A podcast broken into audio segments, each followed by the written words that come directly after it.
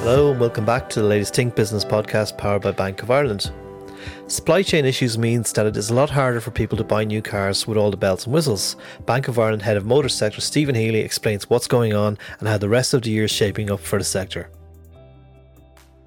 I'm joined here today by Stephen Healy, head of motors sector in Bank of Ireland. And unless you've been hiding under a rock and you aren't aware of the conflict in Ukraine and also everything that the pandemic has caused over the last while, um, there's a supply chain problem in the world. And one area this is hitting very hard is the motor sector. Um, Stephen, how is supply shaping up in the marketplace? And is it getting harder to buy new vehicles with all the bells and whistles? Because I've heard people say it's getting hard. Yeah, it, has been a real challenge this year, John. Um, you know, the, the, the consumer demand has been really strong in the first half of this year, and that pent up demand carried over from 2021. Um, you know, but supply short have impacted the market, or the true market potential this year. And as you said, this is due to its global supply chain problems, microchip, microchip shortages, and this this impacts ultimately manufacturing output. But I suppose on, on a positive note, new car sales this year in Ireland increased 2% in the first half um, year on year. And that compares favorably to the UK, which recorded a decline of 12% in the first half and a decline of 14 overall in the EU. Um, and, and in fact, believe it or not, in the month of June, European sales were the lowest recorded in June since 1996. And none of that has to do with demand, it's all to do with supply. Um, so that's extraordinary. So deposit balances increased during COVID. So, so those with the means are, are, are buying cars. And what about the outlook for the rest of the year, Stephen?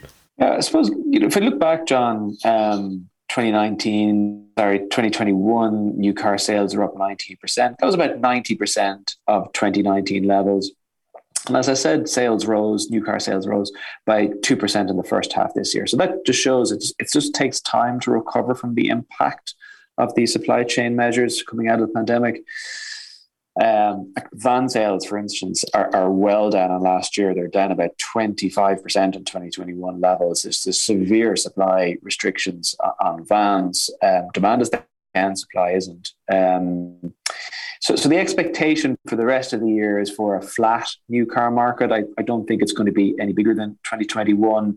And despite the impact of the, you know, the, the, additional impact of the war in Ukraine, there, there was already increased microchip supply baked into the H2 production outlook.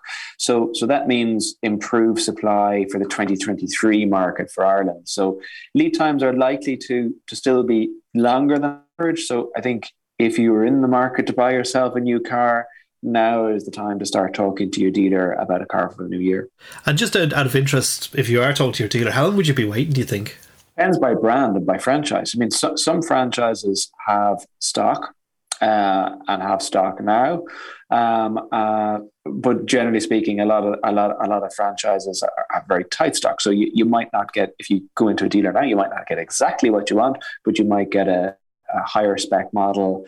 Um, uh, so you know you could go into a dealer and be looking at. But if you wanted to order a car, let's say you wanted a red one with a sunroof and a tow bar and a different colored interior and an upgraded upgraded radio, you'll have to wait probably six months uh, for an order that's really specific. And supposing speaking about the war in Ukraine, uh, what impact is it having in terms of supply of specific components, and how is the industry getting around this?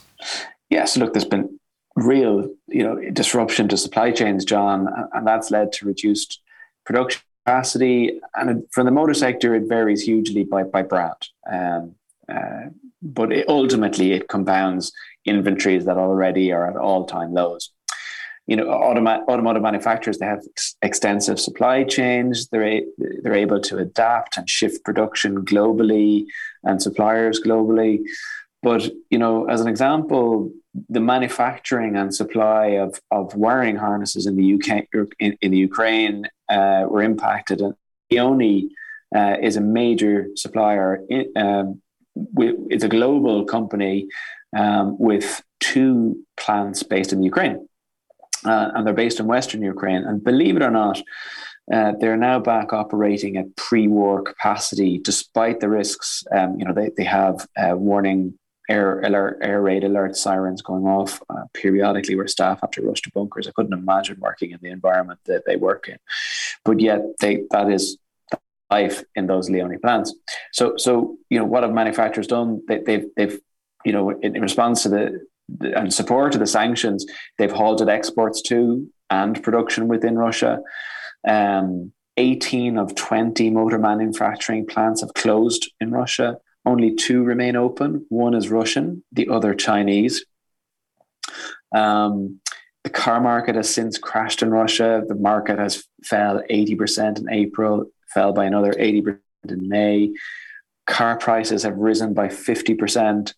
It's um, it's a you know it's caused a disaster in in in, in their own market. So Russians are now looking at restarting brands that are decades off the market. And one for listeners to look up is the Moskvich. Um, and yeah, so they're looking at rebuilding that. Russia, back, back to your question, Russia is the world's largest producer of palladium. It's used in catalytic converters in cars. The Ukraine is a major producer of neon gas that's used in production of microchips. So look, it all leads to rising input costs for margin uh, for uh, manufacturers. Um, that includes metals and other commodities that may lead to increased retail prices for customers. And that we've already seen that with, let's say, a brand like Tesla, who've increased prices on a number of occasions uh, this year already. So I think we'll also see more onshoring of production back into the EU, John, you know, a reduction in that globalization. Um, an ongoing disruption will continue, but component shortages, I think, are going to improve next year, particularly if consumer electronic demand slows down. Um, and as, as the tradition as the transition to electric cars takes place and gains pace, the sector will need even more supply of these microchips to power those kind of cars.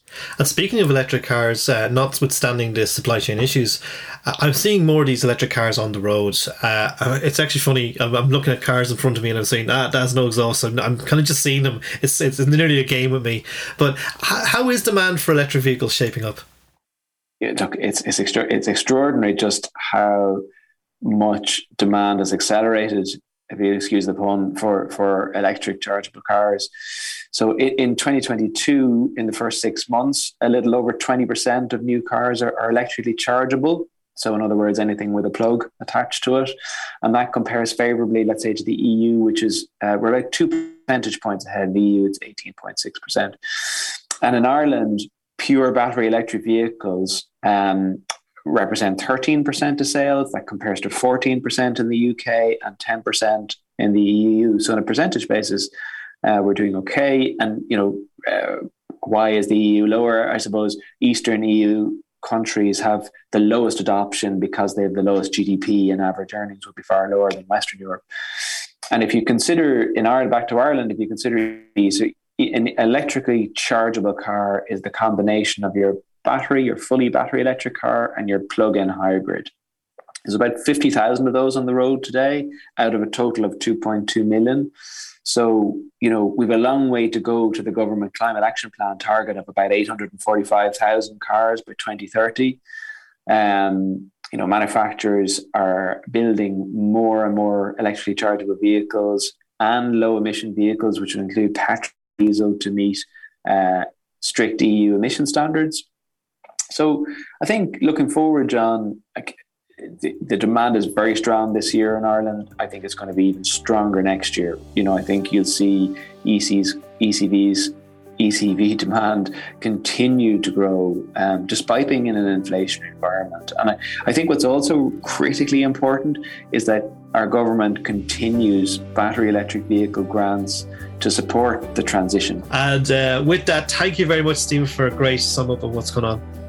Absolutely, John. My pleasure. Look forward to talking to you again soon.